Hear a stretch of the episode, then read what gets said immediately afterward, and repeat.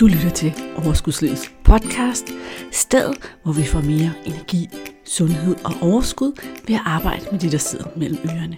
Din vært er life coach og sundhedsnørd Aline Dollarup. Lad magien begynde. Hurra! Uhuh. I dag er vi nået til episode trommevirvel tak. Episode ti. Yes, det er podcastens første lille jubilæum.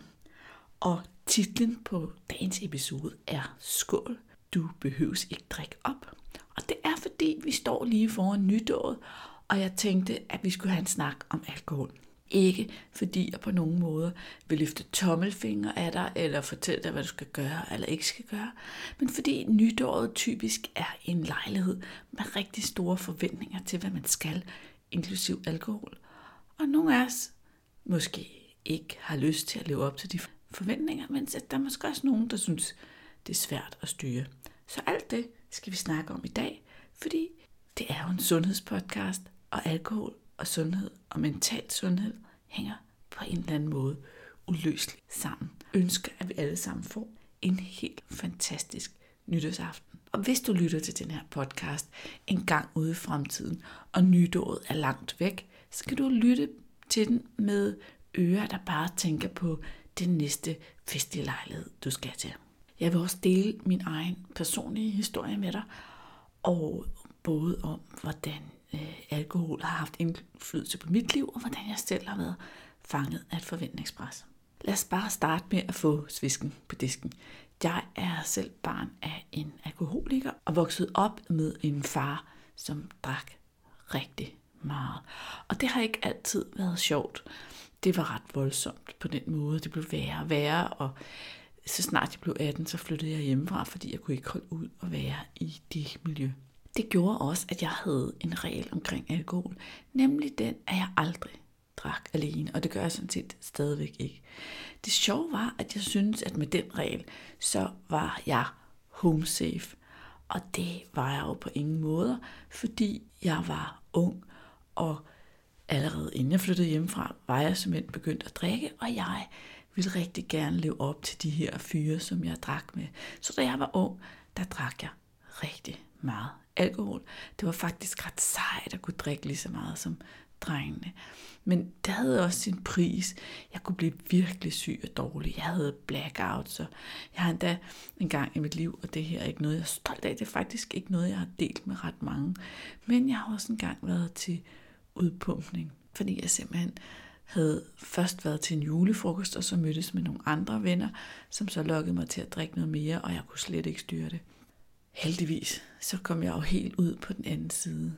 Men i mange år, der fyldte det meget i mit liv, det her med, at når det var weekend, når det var fredag og lørdag, så skulle man selvfølgelig feste, og man skulle selvfølgelig drikke sig fuld, og man skulle rigtig gerne drikke rigtig meget.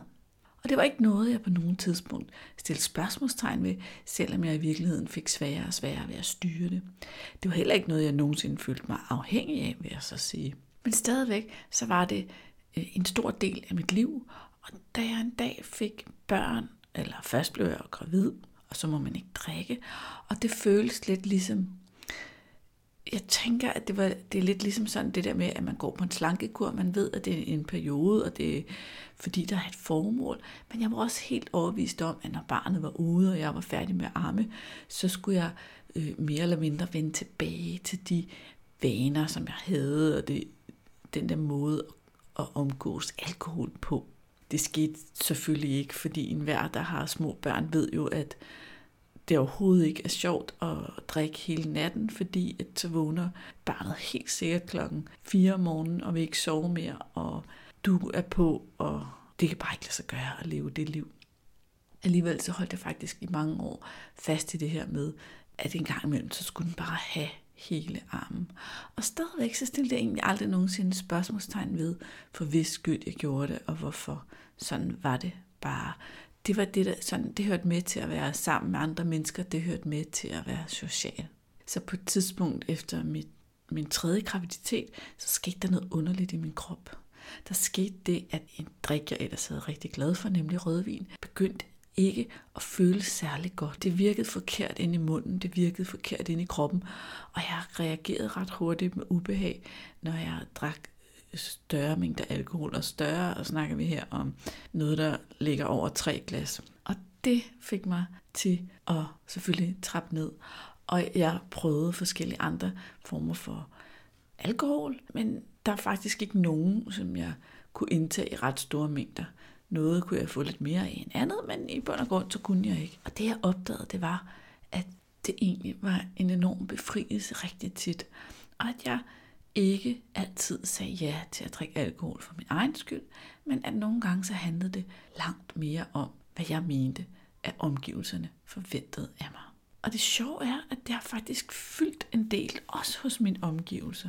Min mand synes bare det, som nu det er. Han, han har ikke de store meninger om det, men vi har heller aldrig haft sådan en tendens til at sidde bare os to og drikke ret meget. Men resten af min vennekreds har måske nogle gange syntes, det var en lille smule sværere. De synes, det er underligt, at vi ikke gør, som vi plejer, og jeg har egentlig mødt noget modstand. Og det er også noget, det jeg gerne vil tale med dig om i dag. Det her med, at du har ikke blot dine egne forventninger, men du har i virkeligheden også omgivelsernes forventninger til, hvor meget du skal drikke. Og du skal egentlig håndtere begge to for at være der, hvor det er allerbedst for dig at være. Og derfor vil jeg starte med os, som nogle gange drikker, fordi at vi føler, at omgivelserne forventer det.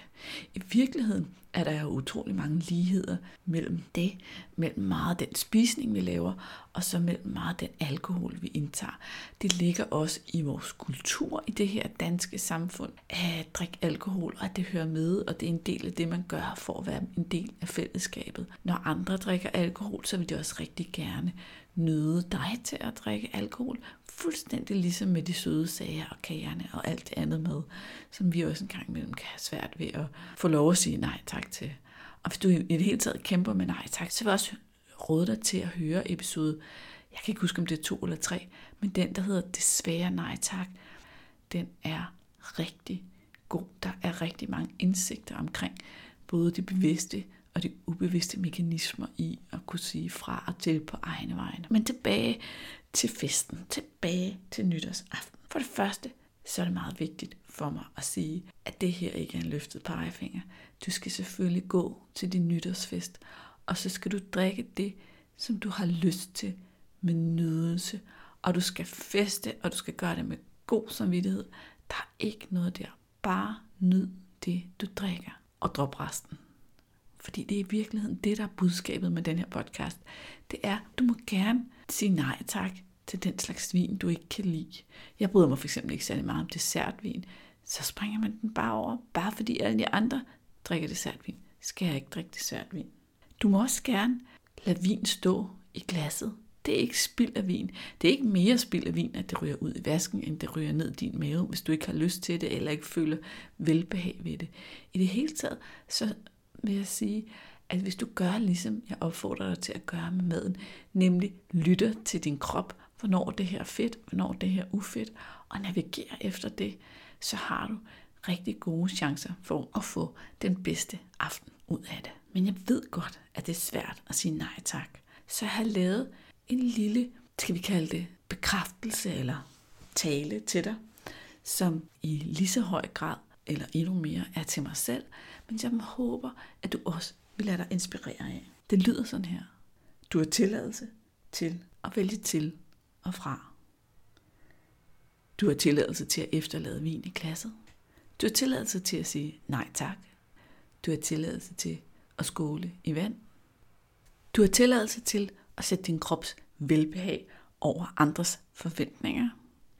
Du har tilladelse til at være fuldstændig fjollet og grine, uanset om du har drukket en eneste dråbe alkohol, eller du har drukket rigtig meget, eller et eller andet midt imellem. Hvis alle de andre danser på bordene, så danser du også på bordene.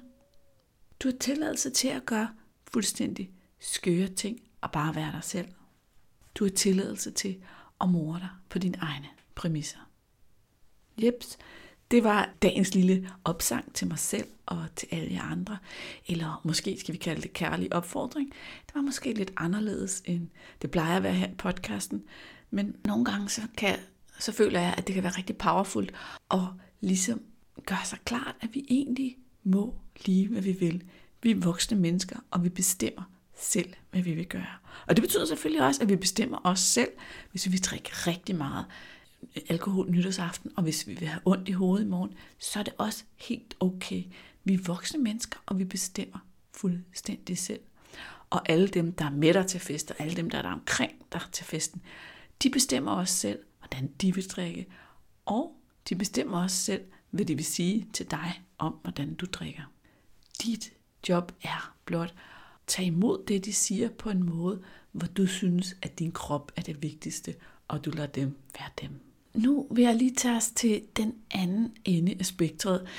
Som du hørte i min historie, så har jeg været både der, hvor jeg havde lyst til mere, end jeg havde godt af, og så der, hvor min krop helt automatisk sagde fra, og jeg selv lærte at sige mere fra. Og nu vil jeg gå til den del, som handler om, at du måske har lyst til mere alkohol, end du i virkeligheden er stolt af.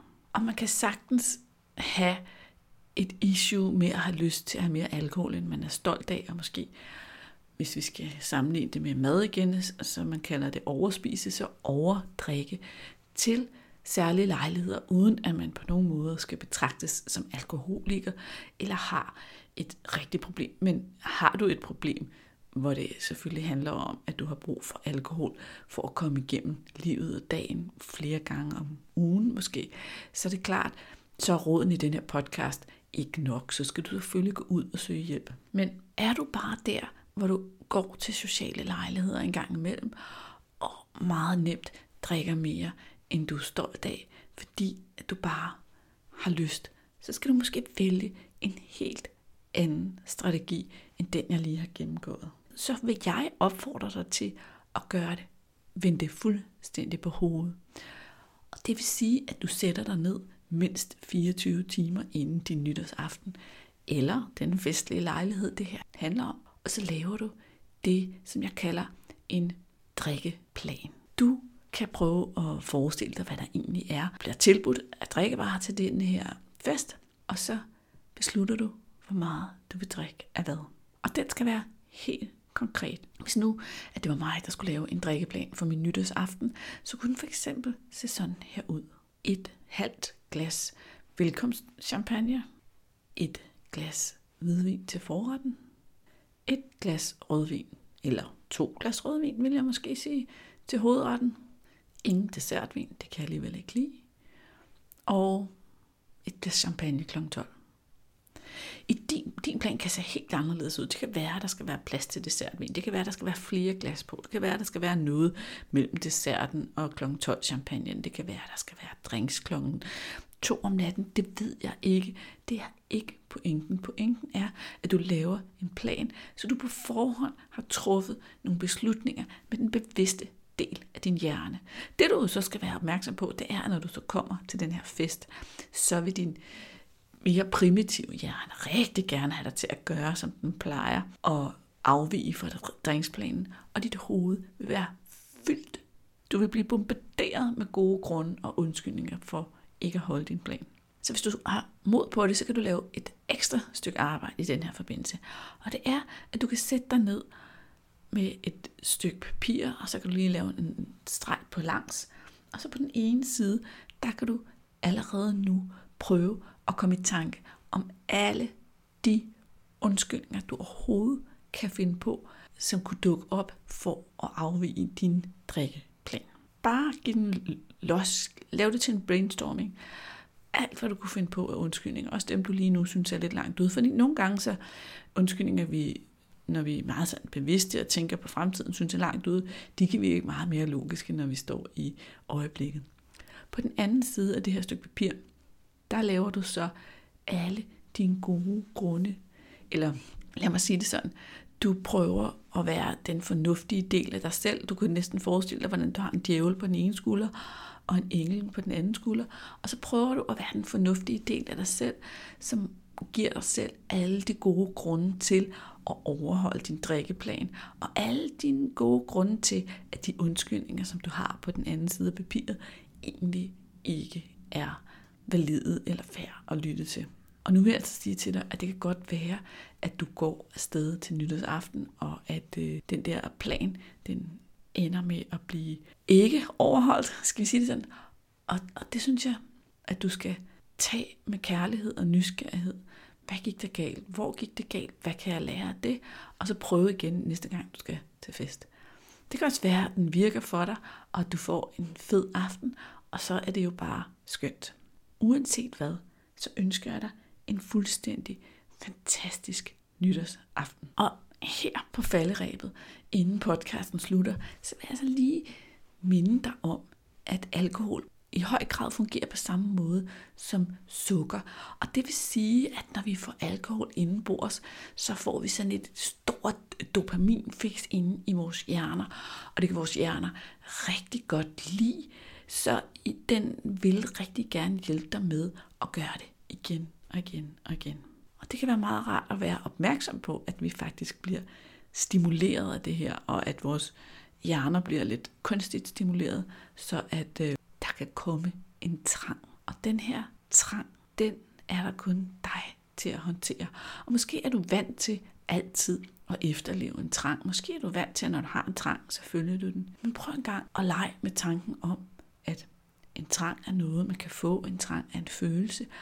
Men vi behøves ikke hver eneste gang efterkomme den trang, som der dukker op. Inden vi slutter for i dag, så vil jeg lige fortælle dig, at du kan godt glæde dig til episode elleve af Overskudslivets podcast, fordi jeg har i december brugt en masse tid på at optage nogle interviews, og jeg har endda optaget noget live coaching, så der er rigtig meget godt at vente i podcasten.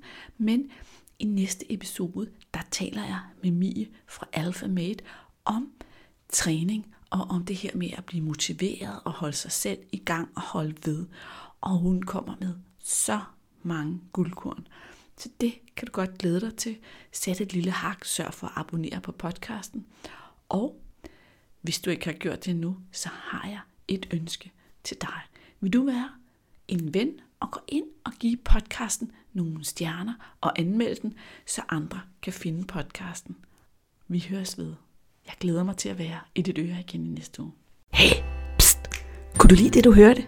Så glem ikke at gå ind og anmelde podcasten og give den lige så mange stjerner, som du synes, den fortjener. Du skal vide, at din feedback betyder virkelig meget for mig. Tak.